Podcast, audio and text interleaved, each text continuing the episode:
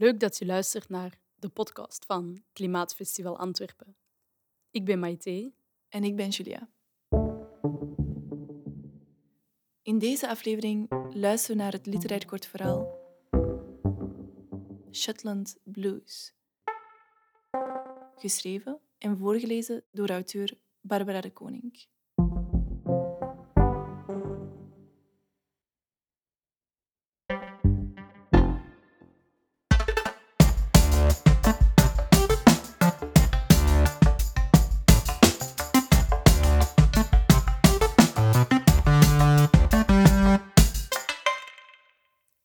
Mijn naam is Barbara de Koning, ik ben een bruggeling en actief in de wereld van theater, kunst en letteren.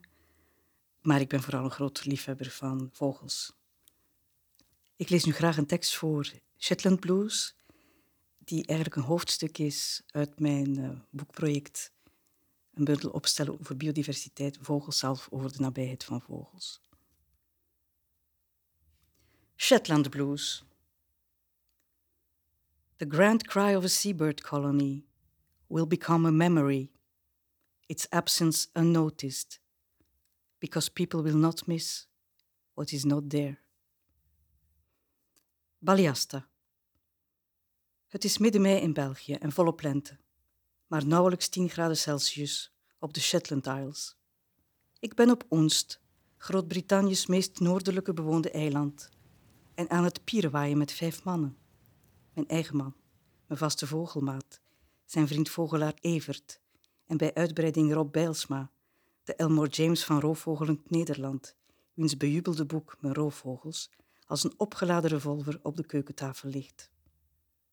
En dan is er nog Alexander von Humboldt, die na twee maanden lopen uit Caracas ten lange leste is aangekomen bij het Capucijner missiepostje in San Fernando de Apure. Het is maart 1800 en hij is op zoek naar de Casiquiare, de legendarische verbinding tussen de rivierstelsels van de Amazone en de Orinoco. Op Oenst slaap ik met zijn biografie onder mijn hoofdkussen. Ons huurhuis is een Sleetse cottage, piepklein, zoals het nest van de winterkoning, maar proper wit gekalkt. Het ligt aan de voet van Vellefield, een hoge veenrug met flanken bol van smelt- en regenwater, turf, rare bloemetjes en winterse heide. Het krijgt gezelschap van de ruïne van een boerse kerk, waarvan het schip is ingestort, en met een kerkhof dat kreunt en schreeuwt van verlies en pijn. Het moet een goede plek zijn om zangertjes te spotten, maar ik durf er niet heen. Het is nog vroeg in het broedseizoen. Grote jagers maken omstandige vluchten boven hun nestplaatsen. Landerig als zwaar beladen bommenwerpers hangen ze over het veen. De Schotten noemen hen bonksies. Vanwege hun raketachtige aanvallen houden ze maar zo-zo van de vogels, die ze afwisselend bewonderen en vrezen. Hoog in de lucht zeilen raven, verre zwarte stippen in het grijs, onmiskenbaar ravig, met de veruitstekende kop en ruitvormige staart. In de omgeving zijn een zwarte kraai en een wijfje sperwer verwikkeld in een luchtgevecht. Duizelingwekkend hoog zet een balsende watersnip, ontiegelijk klein, maar aandoenlijk zelfzeker, bakens uit boven zijn broedgebied. Waarlijk, het hemelgeitje mekkert als een geit. Talrijke leeuweriken tierlieren en graspiepers hijsen zich zingend omhoog. Boerenzwaluwen vliegen onderdoor tijdens flitsende fourageervluchten. Laag over het groene land scheren koppels wulp, scholekster, goudplevier, grauwe gans en eenzaam de bonte strandloper. Op een ingezaaide akker is een klad verdwaalde reisduiven geland. Het grasland vertoont sporen van oude kralen. Het land wordt bewijd door schapen, voornamelijk ooien, druk in de weer, met elk slechts één lam. Afwachtend, liggend op één flank, zogend, af en toe blatend. Een zeldzaam zwart lam steekt schril af tegen de dotterbloemen, safraankleurige eilanden in de brede vallei. Overal liggen plukjes wol.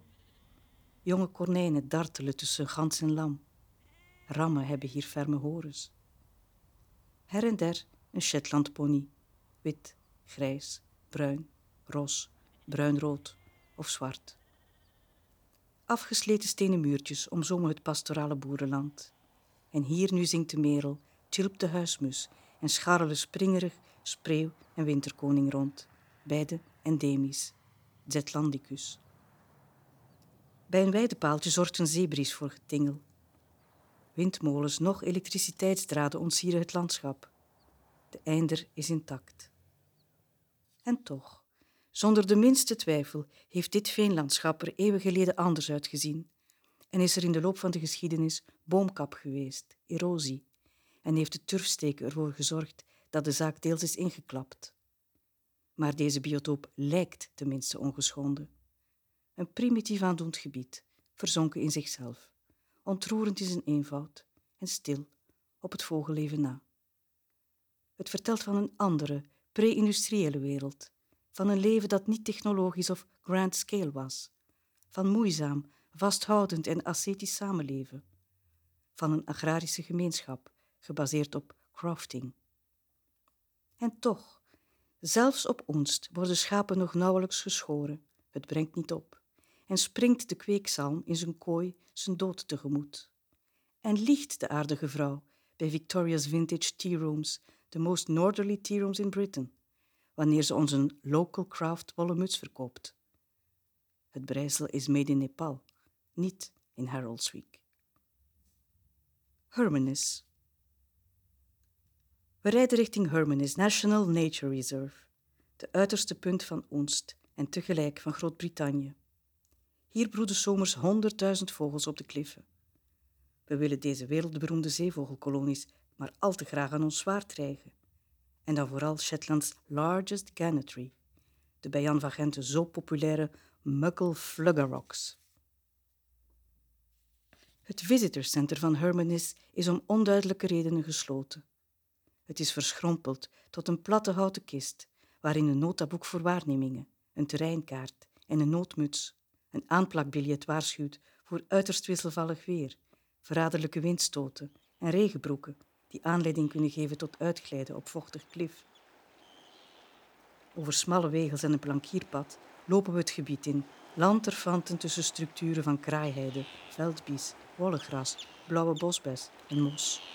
Het gaat nu flink omhoog in het veen, waar skua's, Noordse stern, regenwulp en goudpluwier nestelen en de bonte strandloper ratelend en met vreemd genoeg slechts één vleugel gestrekt zijn oksel en zijn bals vertoont.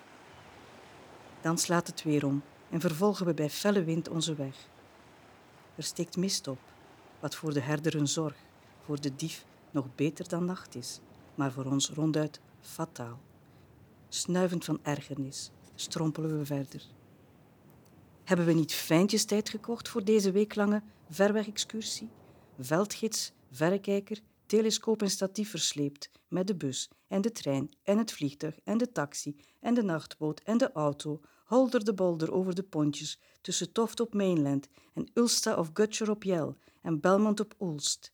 En hier nu, ter hoogte van Zuid-Groenland en aan de grens van de bewoonde wereld, op slechts een duik verwijderd van de Atlantische Oceaan, worden we gereduceerd tot worm. Alles zit potdicht en van de ravissante Jan van Gente-kolonie van Hermanus is nauwelijks iets te zien. Van de iconische vuurtoren van vadertje Thomas Stevenson al helemaal niet. Lage en zwak voorbijtrekkende wolken versluieren het uitzicht. In de diepte bij de kliffen doemt hoogstens een schriele siestak op, een verdwaald pakketje zeekoet of eenzame stormvogel. Gente, kuif als en drietinmeeuwen zijn schimmen. Het lijkt erop dat we een snoek op zolder zoeken. En handenwringend, mistroostig en beledigd picknicken we dan maar. De sandwiches klam en slap smaken maar half. En er is bar weinig thee voor vier. Slechts één keer trekt de hemel open en laten enkele tientallen Jan van Genten zich kort zien. Een perifere kolonie van lager allooi. Helaas, nog voor de verrekijker een schijntje van een kans heeft, is het tafereel voorbij. Het lijkt een fata morgana. Het zij zo. Ook Bijlsma in zijn zilverspar en von Humboldt in Nieuw-Granada kenden zo hun tegenslagen. Deze laatste woont nu trouwens in Parijs. We schrijven 1807 en von Humboldt publiceert het eerste boek over ecologie ooit, het fameuze Essai sur la géographie des plantes, dat zoveel stof heeft doen opwaaien. Pas halverwege de 20e eeuw zal de theorie van de tektonische platen en de continentale drift algemeen aanvaard worden. Maar in zijn essay zet von Humboldt al uiteen dat Afrika en Zuid-Amerika ooit één continent waren, dat naderhand begon te schuiven tot het finaal uiteenviel. Dit fenomeen betoogt von Humboldt is uit de overeenkomsten in de begroeiing op beide kusten glashelder te zien. In Baljasta is het ondertussen net niet koud genoeg om een haardvuur aan te steken. De Teng. Vandaag geen mist. We rukken uit naar het oosten van Oenst, naar de Teng, een bedrieglijk banale landtong met een zandstrand en aan de horizon een bescheiden kaap. We hopen er op het duin of bij de rotsen fraters aan te treffen, of anders oeverpiepers, verdwaalde trekvogeltjes of plaatselijke zeldzaamheden.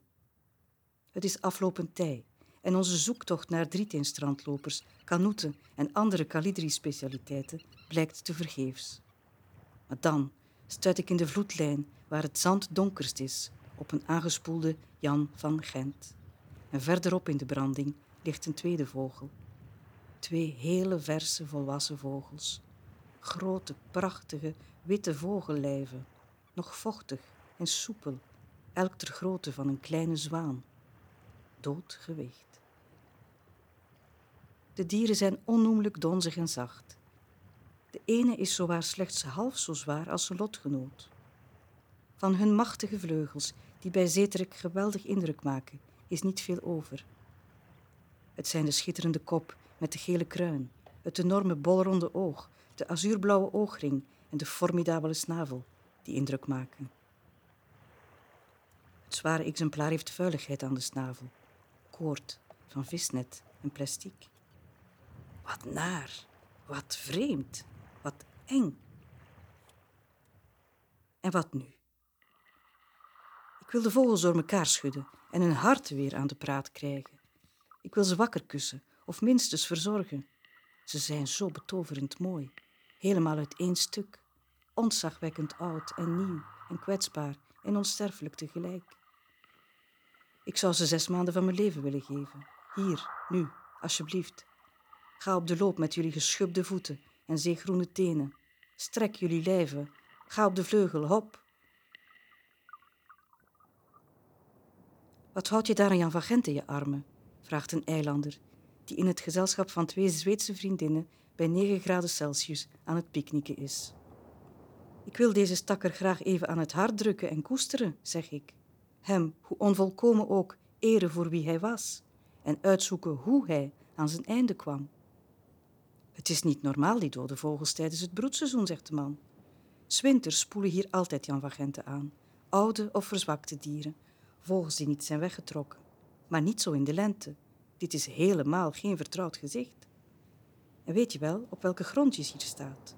Jouw Jan van Genten zijn gecrashed op de bodem van de oude Japetus-oceaan. Die oceaanvloer vormt namelijk het oostelijke deel van Oenst. Tussen 490 en 420 miljoen jaar geleden botsten hier twee continenten. De oceaan tussen hen in verdween en er kwam een stuk van de oceaanbodem op een van de continenten terecht. En weet je hoe oud Jojan van Gent is? Jojan van Gent stammen af van een gemeenschappelijke voorouder die 6,54 miljoen jaar geleden al rondvloog in het Neogeen. En tijdens het krijt, ongeveer 113,3 miljoen jaar geleden, leefde reeds de meest recente gemeenschappelijke voorouder van alle actuele vogelsoorten. Ik ben het met je eens dat het leven dat je in je armen houdt respect verdient, zelfs bewondering. Wat je ziet is niet wat het lijkt. Duizelt het je? Mij ook. Later op de dag vlijen we de zwaarste vogel op de grasmat voor het huis neer. Een scherp officiersmes legt zijn buik open. Het mes woelt moeizaam door een gebied van dichte pluimen. Aan dek en donsveren komt geen eind. Eenmaal daardoorheen glijdt de vogel moeiteloos uit zijn jas. Alles daarbinnen oogt kraaknet. Spieren en organen zijn soepel. Dun maar stevig is het bindweefselvlies dat het inwendige lichaam verpakt. De vogel is duidelijk extreem vers. We vinden en herkennen achtereenvolgens het borstvlees, raspberry red, zoals Jameson's Spindrift Shetland wool, het hart met de dubbele kabel, de lever, puntgaaf en fris, de ribben, de ingewanden, dicht opeen en in zigzagvorm, zoals de bedrading van een Engelse toaster, en de maag, leeg. In de maag zit werkelijk niks. Geen visje, geen plastic, niets. Diep in de buikholte vindt Evert een bloedklonter. Stierf deze Jan van Gent na een slechte duik op een lege maag?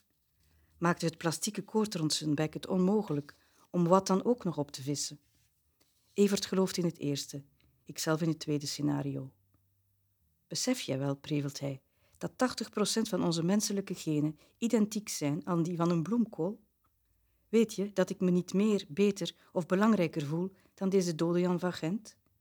Ik voel me zelfs niet beter dan een spin. En zelfs al zou ik een wolf moeten doden wanneer ik zou worden aangevallen, ik zou het niet met plezier doen.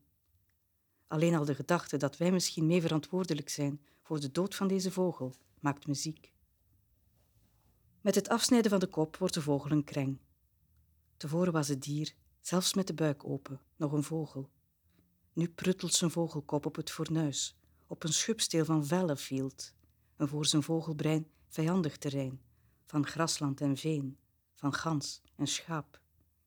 Zijn kop zal, na nog een reis per boot, auto, trein en bus, in Antwerpen belanden, in een eenvoudige vitrinekast, sterfhuis, altaar en juwelenkist bijeen. De Jan van Gent is een abstract geworden. Nos. Ze zitten tussen bloeiend Engels gras, op kleine regels, dicht opeengepakt en in lagen boveneen. In lange rijen, als op winkelschappen, op pikafstand van één, alle kanten opkijkend, met het gekke, bolle oog. Hier en daar een vleesvlieg, op een schitterend wit gentepak. Het zouden er tienduizend zijn. Tienduizend paardjes of tienduizend vogels? Ze bijten elkaar liefkozend en voorzichtig in de nek. Ze schermen ritueel balsend met de anders zo moorddadige bek. Ze strekken langoureus de lange halzen en rompen tegeneen. Het lijken wel roerdompen. Ze hebben massaal visserstouw gebruikt als nestmateriaal. Ze buigen zich over hun ei, als was het kostbaar porselein. Wit glanzend tussen turfkleurige zwemvliezen, eindigend in groene tenen. Ze zijn een oninneembare vesting, tientallen meters breed en zeker honderd meter hoog. Een tussenwereld, een Empire State Building van Jan van Gente. Een Jacobsladder, waar geen mens nog wat vermag. Een codex, levend, verticaal. Een sneeuwwit lichaam, doorsneden van het leven. Puur vogelleven. Shetland Blues. Wat rest ons bij dit bijna radioactieve tafereel, tenzij een kreet te slaken, bewonderend, verwonderd, bezorgd, verlicht? Is niet dit het onomkoombare besluit, dat wij slechts bederfbare radertjes zijn in het wiel van de tijd, in het wiel van de natuurlijke en culturele geschiedenis, samen met andere kostbare, niet-menselijke dieren? Dat wij tijdelijke wandelaars zijn in onze eigen levens en morgen hopelijk beter aardiger, verantwoordelijker en slimmer dan gisteren. Wat was ik graag een aantal weken bij deze richel gebleven? Nee, een vol broedseizoen. En liever nog op de richel, tussen de genten, op een zelfgemaakt nest. Zoals Rob Bijlsma, vleesgeworden veldbioloog, in zijn klimboom, gewapend met alleen een rugzakje, een verrekijker, een telescoop, een notaboekje, een potlood, een regenpak, een overlevingsdekentje, een spiegeltje, een vliegenmepper, een meetlint, een lampje, een pincet, een papieren zakje en een mes. Er is zoveel te zien. Er is nu zoveel te zien. Er is nu nog zoveel te zien. Ik weet bij God niet waar eerst gekeken. Hoe lang nog? En dan komen de tranen. the grand cry of a seabird colony, rolling in its clamor around the bays and headlands of high latitudes, will become a memory, its absence unnoticed, because people will not miss what is not there.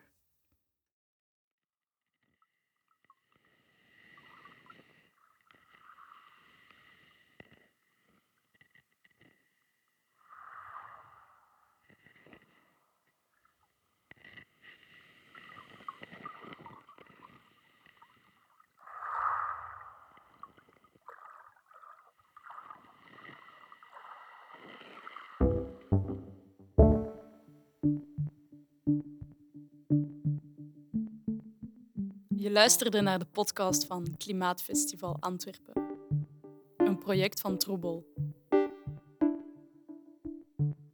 Vergeet je niet te abonneren om op de hoogte te blijven van volgende afleveringen. Deze podcast is opgenomen in Muziekstudio De Kiem. Productie, muziek en opname door Kaat Schilds.